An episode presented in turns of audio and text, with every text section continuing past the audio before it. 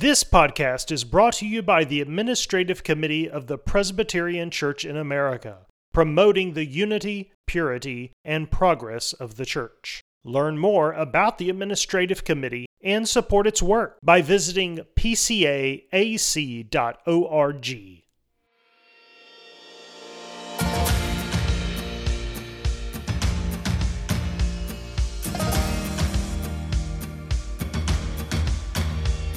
Welcome to Gifts and Graces.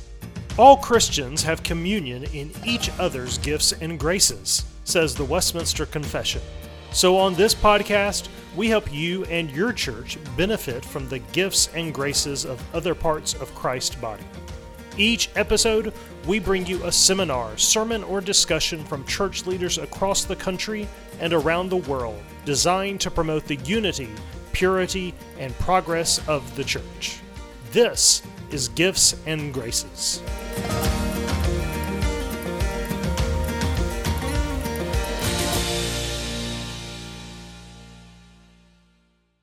On this episode of Gifts and Graces, we get to hear Stephen Estock describe how churches can use small groups to develop disciples.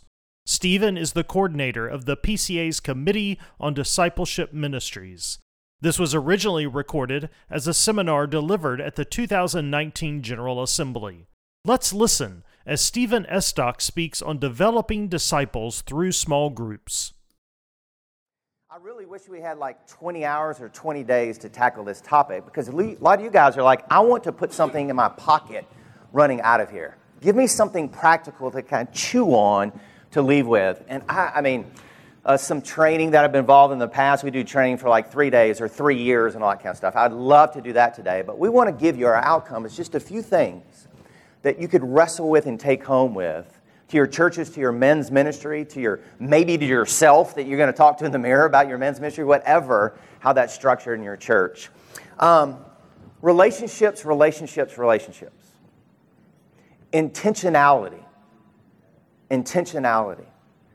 I think we forget about those two when you look at the life of Jesus. That he spent more time with his men, the entire rest of the world put together. Why did he put his eggs in these 11 men's basket? One had a different purpose. Why did he do that? And why was his relationship, his curriculum, what? It was his life. So we want to look at that a little bit. So, relationship intentionality. When I found out I was coming to St. Louis for GA, there was a guy discipled in 93, 94, 95. He's a pastor at EPC Church up the road in Columbia. And so I texted him, I'm going to get with you. Hey, I'm going to come up early on Monday. Why don't we go to the game, St. Louis Cardinals game, Monday night, and hang out? Intentionality. When you think about that word for your men, you know, what goes through your heart?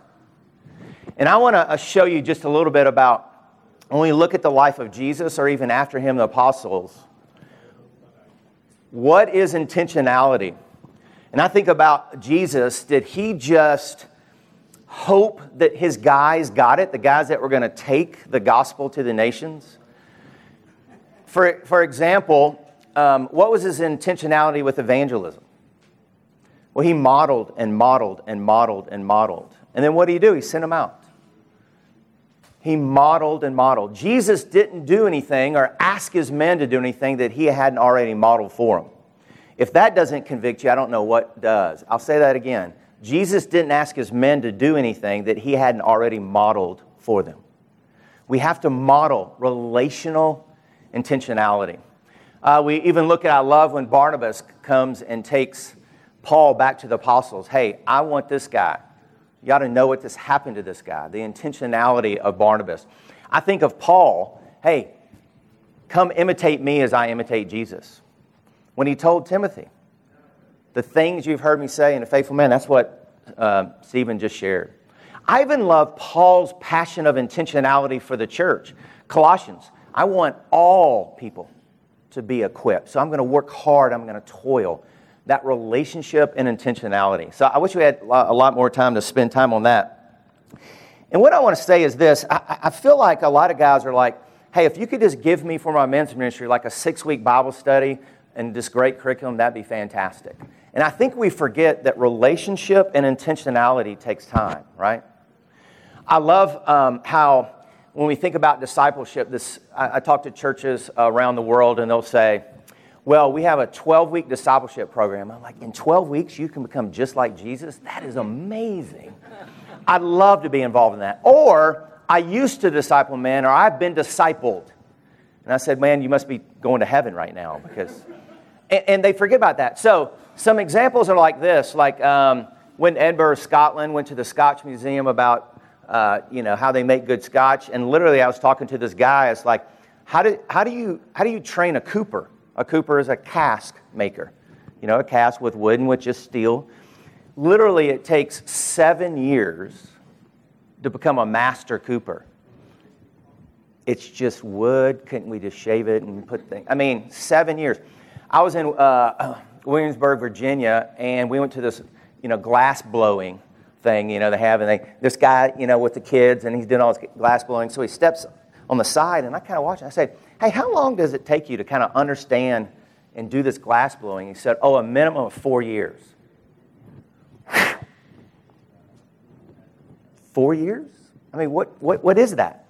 But we think we can like equip our men in 12 weeks, that they'll become mature in their character and so on.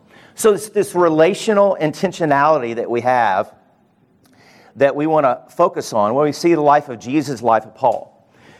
Here's one thing I think hopefully you can take home with a, a thought of a bucket that you can take home with, and that's this How do I be intentional about modeling and equipping my men?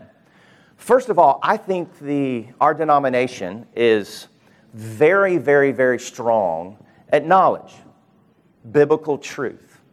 And what most men's ministry think is, I want to build biblical truth in them. What blows my mind is, is when I think of leaders in the church, we can easily take 1 Timothy 3 and Titus 1, just qualifications of elder, deacon.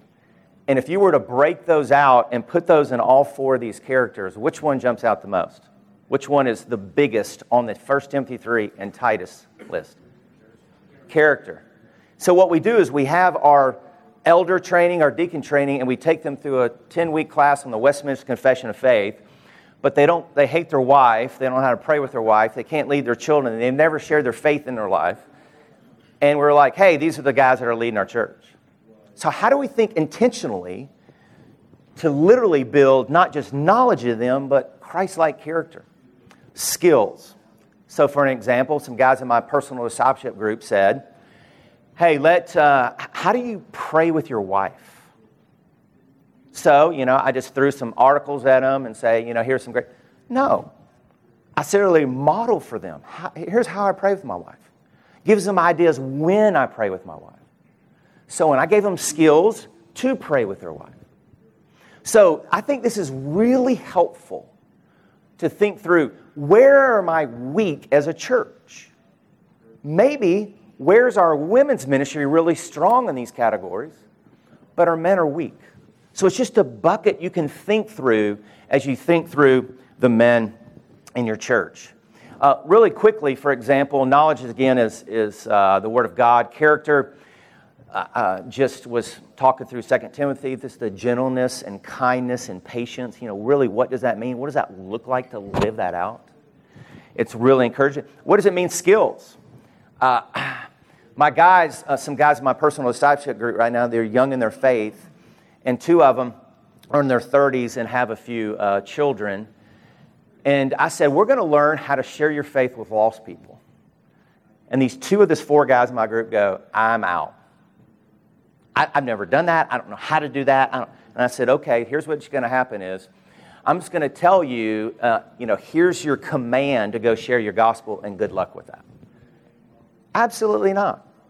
So, what I want to do is I say, how can I model for them? How can I give them some skills? So, for example, I said, guys, the first thing we're going to do is we're going to pray. We're going to pray for lost people in your life.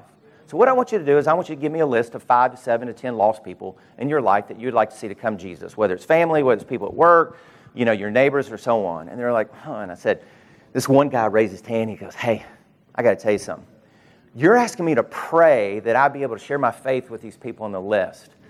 And he goes, Last time I checked, God works, so I'm going to actually have to do that. I said, Hmm, you're going to actually have to do that. Because when you start praying for lost people, what does God do? he shows up. So we start praying one week for the lost people. Literally, these two guys, I don't know what to do. I don't know how I'm going to do it. The next week, we come back to our discipleship group, and both those guys go, You're not going to believe what happened. I was, this guy's a doctor. He's at work and he's been helping this guy's a family doctor. He's walking. He says, Hey, physically, I'm doing really bad, but I'm doing everything you tell me. I don't know what I need in my life except for religion. What are your thoughts of bringing religion back in my life? That was that week we started praying for lost people. The other guy went to watch football with his brother, and literally his brother goes, I see a difference in your life. What is it? And I said, Was he on your list? Yeah, he was. So I gave them some tools, some skills to walk through. I gave them two ways to share their faith. Obviously, I want to work on their testimony. Literally, they have a personal testimony, but I want to give them another skill to share their faith. And now they're excited about it. So it's in categories to think through of how to lead people. Relational discipleship. Yes. Oh. I have a question. If you go back to that slide, how would you prevent um define? Oh, thank you. Thank you very much. Uh, the question is for a men's group, how would you devi- define vision?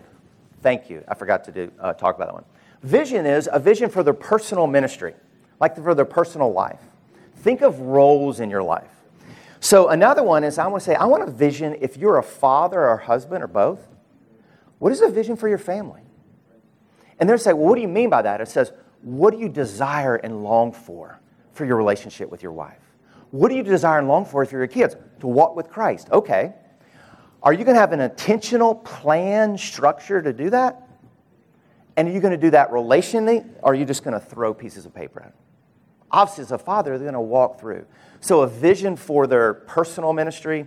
Uh, personal ministry could be where they work, in their neighborhood, and they play golf there, show up at um, you know workout gym. How can I give them vision to think God's going to use me in the lives of other people. And obviously, discipling guys, being in Bible study, men's Bible study, or small groups with men and women together, whatever. But to give them vision that God could use them to impact the world. And of course, I love, you know, bringing out acts that uneducated, ordinary men that turn the world upside down. You know your men, and, and, and it's, you bring them a challenge here, um, they're going to come right to that challenge. You bring a challenge here, they're going to come right to that challenge. So, great way about vision is when I'm with guys I'm discipling, or that's in like a men's Bible study, or that's like in a mixed men's and women's groups, I'm always saying, How can God use you? What's that look like? And part of discipling and having faith as Jesus did relationally is he believed for them. You think I remember how stupid the apostles were? I mean, they didn't quite get it all the time. But he believed for them, he lived for them, and he had vision for them. That's what that means. Uh, thank you very much.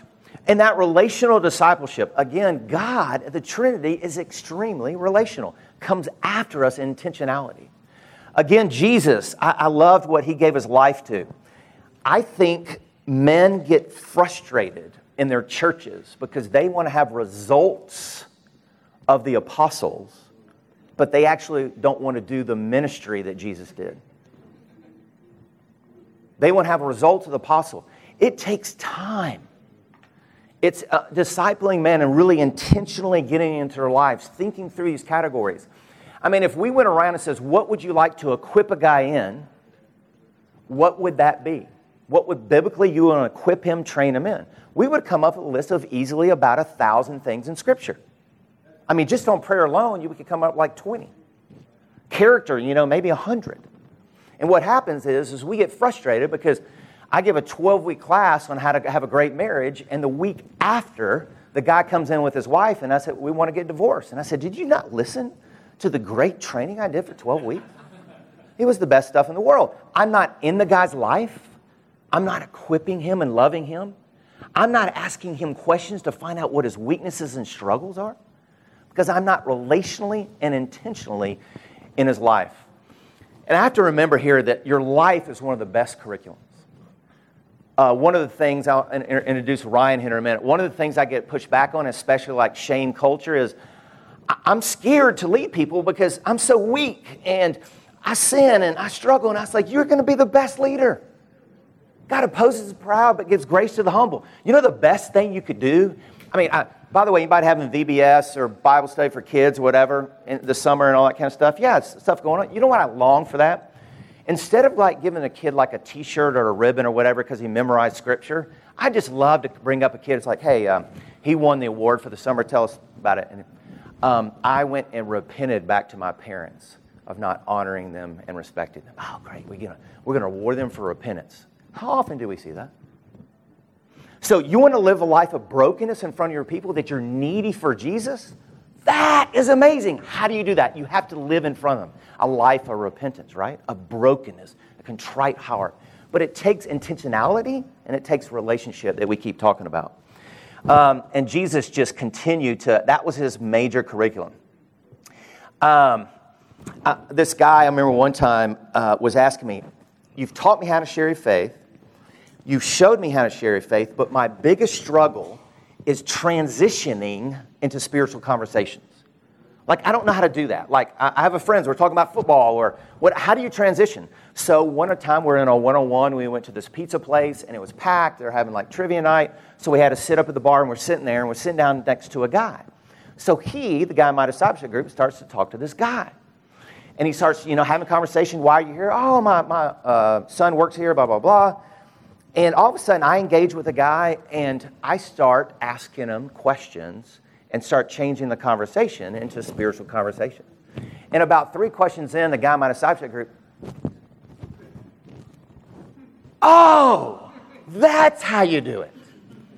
But that would have never happened if I hadn't walked with him in intentional and relational. Remember, your life is part of it as a lift. So, here's another thing that we hopefully we can give to you that's going to be very powerful, and that is this know your men.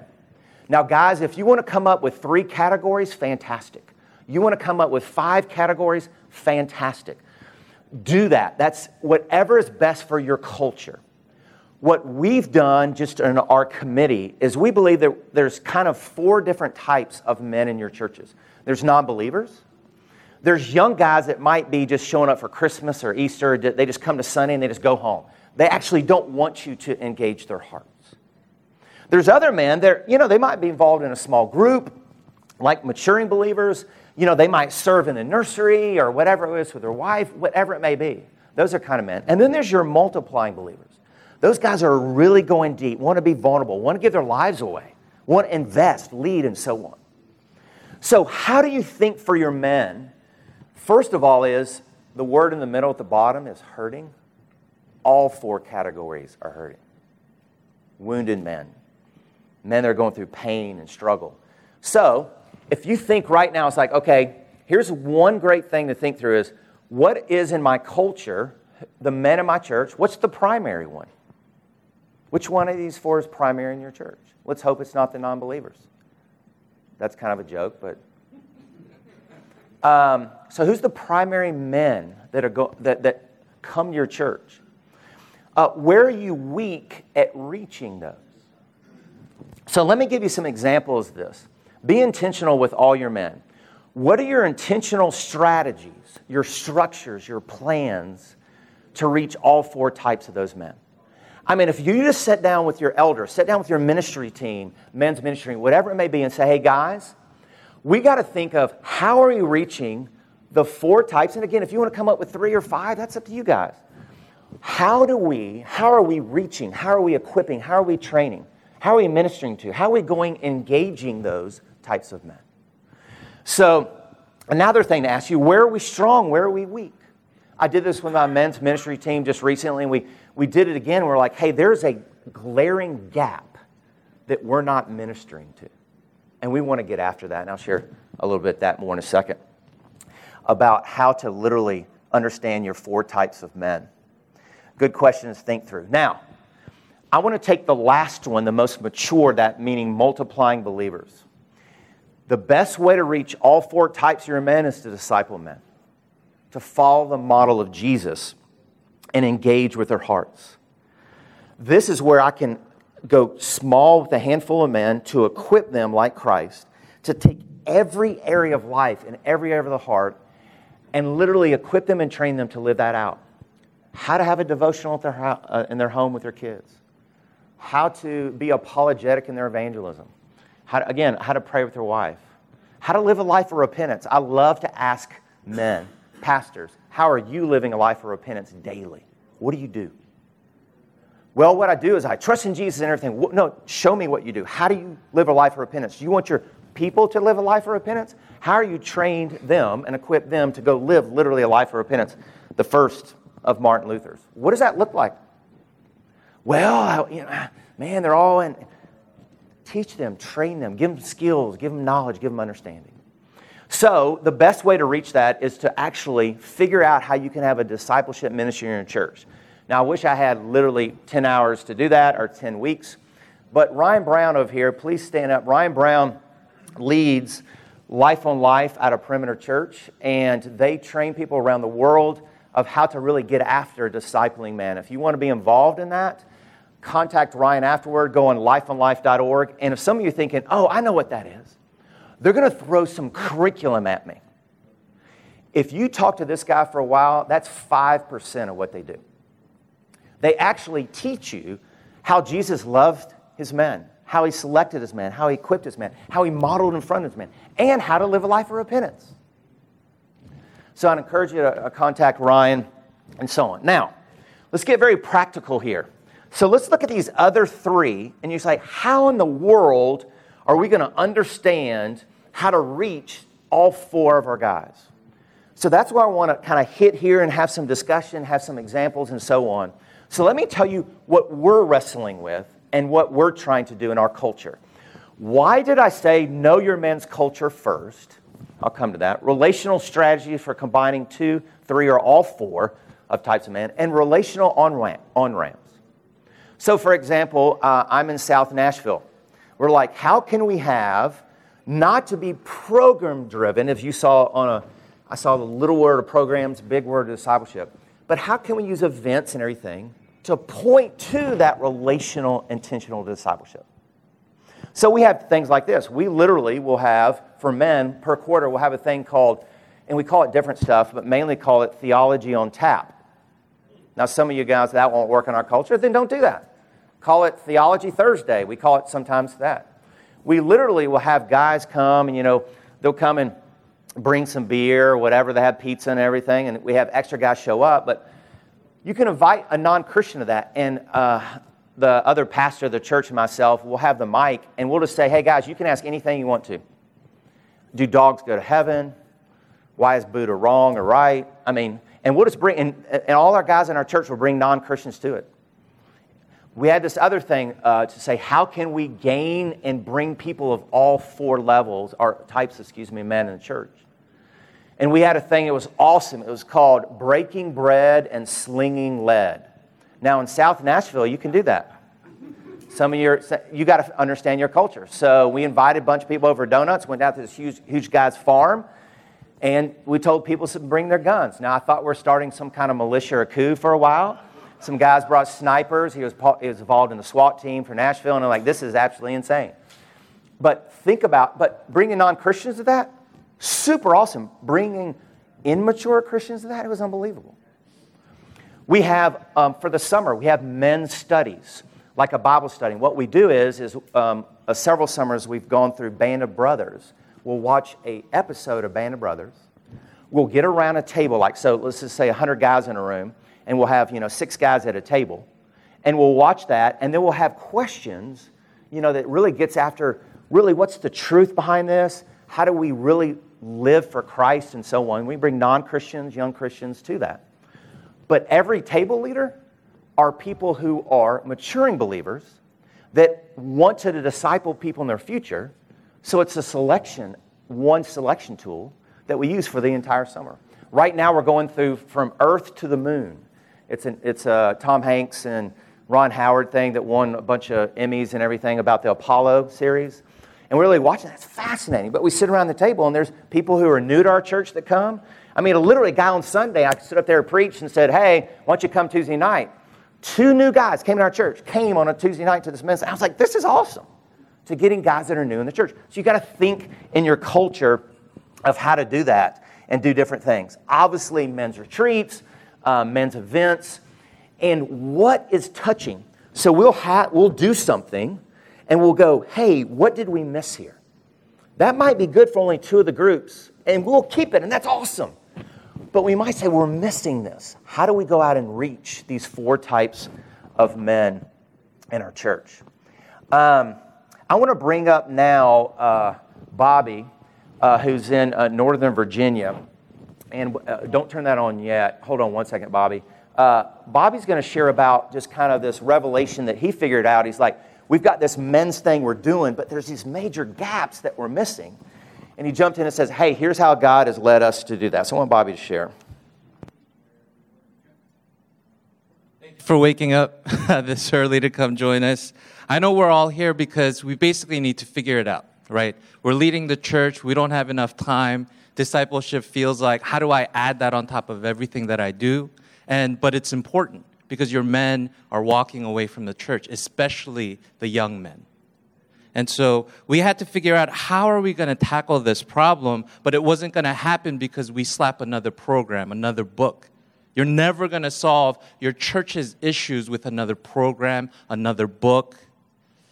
And so for us, we're struggling to mature and equip the men at our church. So we needed to deal with their idolatry basically in their hearts, there's something happening that they're running to to find their worth and joy. They're looking for their living water in broken cisterns. And we're figuring out how do you address that? How would men who were taught either to be aggressive so no one ever gets at you or be super passive because you're so broken you can't imagine speaking up or living, how do you address all of these men with all of these wounds? And so, um, what happened with me began to take hold in my heart that there was a youth pastor who was in my life. You know what his ministry was? He took me to Popeyes and we ate a box of chicken together. You buy 11, you get 11 for free, and we killed it. But during that time, he would actually invite me to his house. I would watch him as he would love his children. I would sit with him as he fought with his wife and the awkwardness that ensued afterwards. And I remember sitting in the car with him and I looked at him as a youth student and I said, I think you were wrong. You need to apologize to your wife. And this grown man looked at me and said, You're right, Bob. We went to Giant, bought flowers, returned to his home. He gave it to his wife and said, I am sorry. I learned two things. He's humble before God. He never looks at himself as someone who is not in need of grace. And he showed me what it is to have courage. And you know what that did? That healed my father wounds. My dad, who was a non believer, who worked as an immigrant at a restaurant, never seeing him, would only display anger. So I became passive. These are the wounds that we all carry in our hearts, and we're trying to figure out how do I become a man, and there's no one showing me how to do it. And so, because of that, we live in a life of this vicious cycle. Maybe I need to be more aggressive to be a man. Maybe I need to find um, a way for me to find my worth. What program? How can I rise in my company? How can I rise in my ministry? But I think there's a better way. And so we needed to figure out the better way. So the question that I was asking at my church is how do I give vision for my men to be in life with other men, like my youth pastor? Because he used the gospel to heal my father wounds. And that in turn gave me compassionate courage. What you're looking for in your men is to have backbones of steel, but that can only come if they begin to find healing through the love of a man who says, I'm going to walk with you. And every wound that you have, every insecurity you show, I'm not going to walk away from you, but I'm going to actually walk towards you. And then I'm going to tell you how we're going to approach this thing together. This changes your heart because in it you begin to see Jesus. Every time you open the Bible and you begin to look at what he did, you begin to say, Jesus was compassionate and courageous. I want to be the same, but it takes that man to come into your life and says, "You're worth it. You're worth years of my life." Meeting frequently, often, intentionally to love you when you're broken and you can't love yourself. That's what we need. And I'm asking you, is a program going to fix that? Has it ever fixed it for you or your church? It hasn't. And so, wrestling with everything, reading every book known to mankind, I came across Randy Pope's video and I was like, I want that. What is this thing where men are in lives of other men? And so I began to figure out how do we get then all men of all stages of life to work? And so this is our onboarding process. You have to be intentional and think through how can we reach every man? And so what we came up with are the three doors at our church. And the first door is our community groups. And so in this way some men will show up because their wives are like i'm going to community group and you're coming with me we're taking our kids and we're going to hang out with people who also have babies that are screaming all the time and so these men show up sitting there and they're like, oh my God, what is this? And you have to figure out a way. How can you reach those guys who are there just because their wives told them they have to be there? You know how they're going to be reached? If there is a compelling, courageous, compassionate leader leading that community group. And then we have the men's ministry and women's ministry, which is kind of the middle way where men actually sign up and they say, you know what? I've been part of a community group and I've been hanging out and I, you know that guy who leads my group? He seems so courageous and yet he's so grace filled and compassionate. I want to be more like him. And he said, How do I do that? Oh, maybe men's ministry. There's fireside chats. We sit there, we drink bourbon, maybe some have a cigar, and then we talk about big, substantial issues. Why am I addicted to pornography? Why am I struggling with insecurity? Why do men run over me?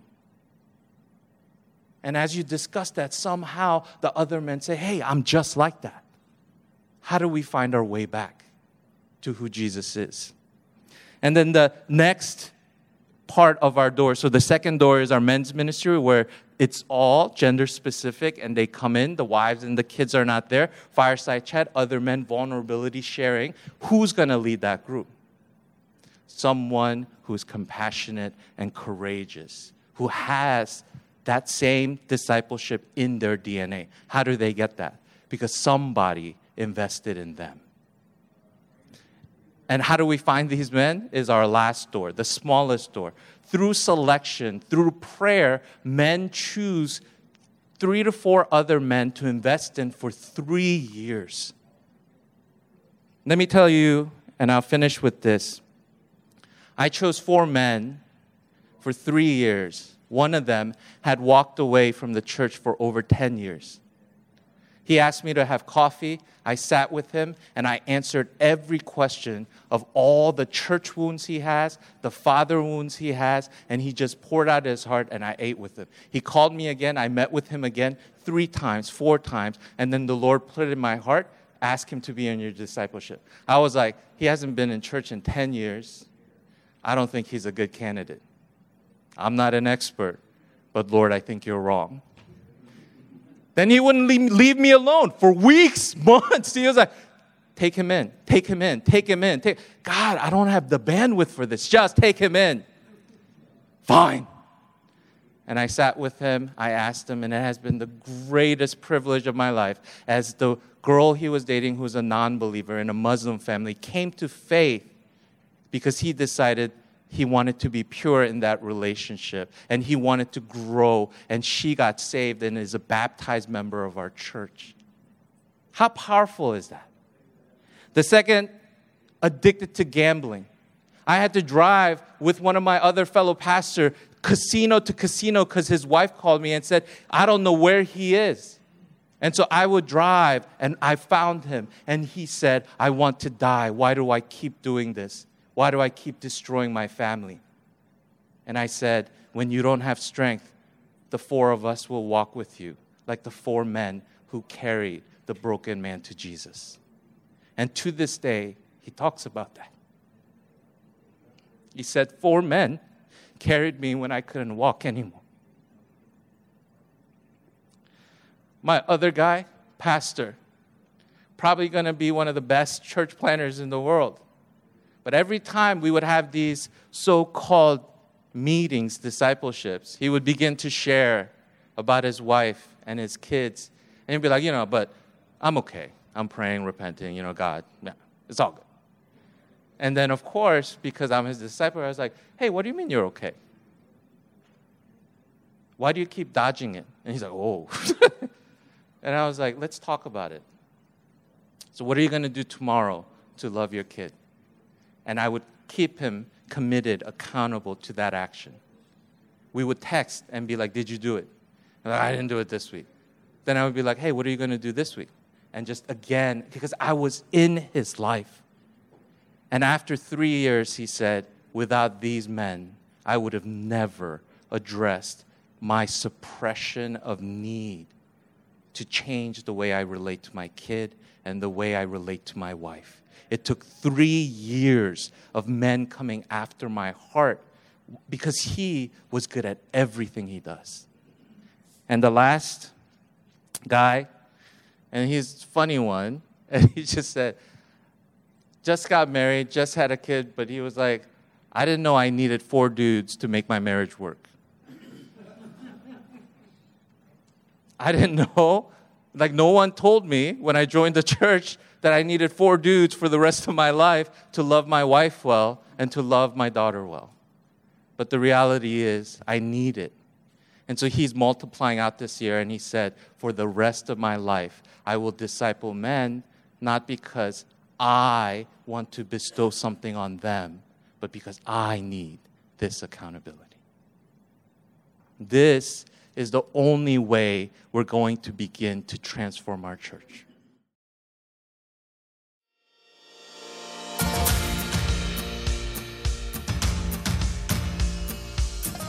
You can hear more talks like this by subscribing to the Gifts and Graces podcast.